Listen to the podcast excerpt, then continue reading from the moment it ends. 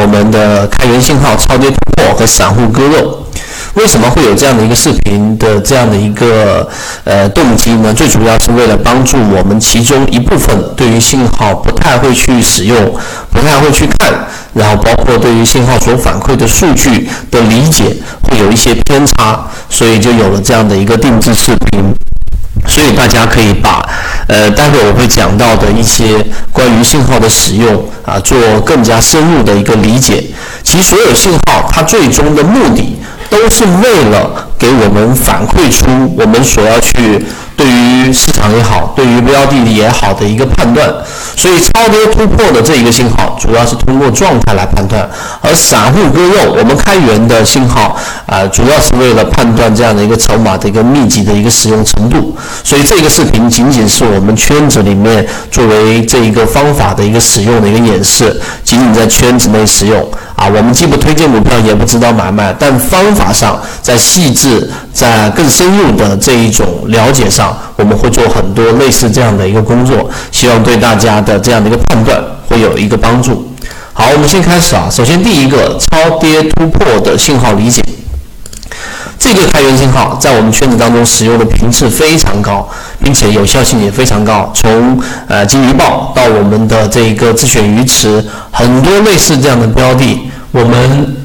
都通过这个呃，例如说第一类型买点、第二类型买点，然后不断的从底部一路跟随上来。所以对于超跌突破的一个理解，我们的这一个首先先从这样的一个怎么样去看。啊，从这个最基础的，我今天讲慢啊，讲简单啊，为了帮助大家这个把基础给打牢，先从定义开始，从理解开始。我们先要明白，超跌突破这一个信号，它最主要的使用是要建立在不同的位置啊。我们要知道每个标的它所处的位置不一样，不同的状态，我们所需要的应对模型也不一样，并且呢，我们有相应的应对的一种方式，这个非常重要。啊，你不能说当一个标的处于高位的时候，然后你用这个呃超跌去操作它，那就有问题。而当一个标的已经出现超跌区域的时候，你非要等到它达到了这一个呃粉红色拉升区，那实际上操作的位置和对应的模型匹配不上，这样就会导致使用的效率大大的降低。那我们先来看一下，我们先来看一下什么呢？呃，定义。首先，这里有四个不同的这个曲线，粉红色这个曲线就是我们所说的上趋势，上趋势。然后再往下呢，黄色这根线呢，就是我们所说的叫做次上趋势。再往下呢，就是次下趋势。再往下，绿色这个轨道就是我们所说的下趋势。啊，这四条线在这一个呃这四条线所组成的区间当中有不同的状态。那我们先说第一个上趋势，对吧？当一个标的这里面所你所显现出来的每一个，实际上就是 K 线一模一样的开盘价、收盘收盘价、最高价、最低价。那么当一个 K 线的收盘价或者是实时的价格突破了这个上趋势的时候，那么它进入到粉红粉红色区域，那么它就是拉升区。这里要明白，这里面不含有任何的未来指标，都是当下实时的一个反应。所以未来函数对于我们的所有操作没有任何意义。所以我们开源的每一个信号都不包含任何的未来函数，这一点大家知道。好，那上趋势是进入到拉升区域，这个区域一般情况之下呢，就会进入到非常快速的拉升，并且它的特点就是非常的快，而且呢非常的短暂，因为这个时候基本上上方已经没有太多的套牢筹码了。这点大家明白，呃，就像这个区域一样，我这里面拿我们圈子的这一个标的来作为一个参考。当它一旦突破了新高，那上方基本上就没有任何套牢盘，也没有任何的筹码啊。所以这种情况之下，在短期内，它实际上就是一个我们所说的这一种拉升区域啊。这点大家要明白，并且呢，拉升的这个粉红色状态，它是我们所说的这样的一种叫做短期操作的一个信号。你不能以月线、以周线来判断它，这样的操作意义不大啊。这是第一个。第二个，次上趋势，次上趋势呢就进入到强势区域啊，就是由灰色的弱势震荡进入到强势区域了。那么这种强势区域呢，当然它也是以突破为主，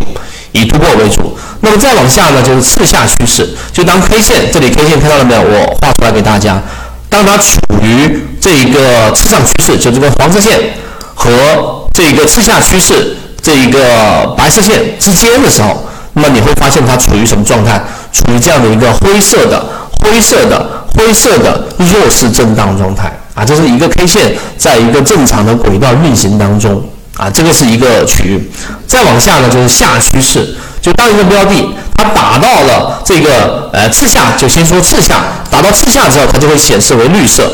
明白了吗？当我们说次上跟次下之间的时候，这一个过程当中是灰色震荡，但是当它打跌破了这里这个地方跌破了，啊，我现在给大家画，当它跌破了我们所说的次下趋势的时候，它实际上就进入到了绿色，看到了没有？它进入到了这个绿色的这一个弱势超跌状态啊。这种弱势超跌呢，一般情况之下也会有一些反弹，但反弹的力度都不会特别大。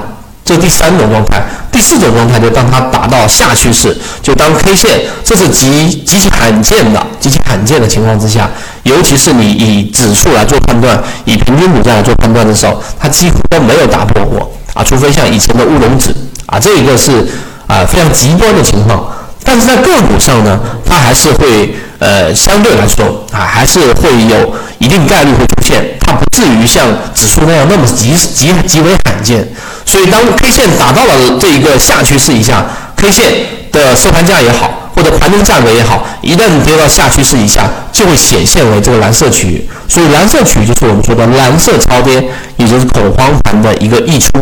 所以，真正你要去做抄底的时候呢，一般只有两种：第一种，打到了蓝色区域，那蓝色区域变为绿色区域的时候，实际上就是由超跌转变为浅超跌的时候。那么这个地方，你看。这里面所对应的，实际上就是一个超跌修复的初始的一个启动区域，所以上趋势啊，做一个总结，很很很好理解。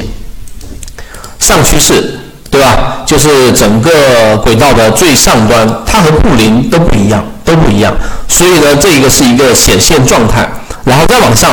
再往下这个次上趋势，再往下就次下趋势，再往下就是下趋势了。它这里面的每一个趋势的轨道都可以作为支撑和压力判断，这第三点大家要明白，它可以作为支撑跟压力的判断。好，这个就是超跌突破信号的使用和理解啊，这点非常好理解。那么再往下看一看，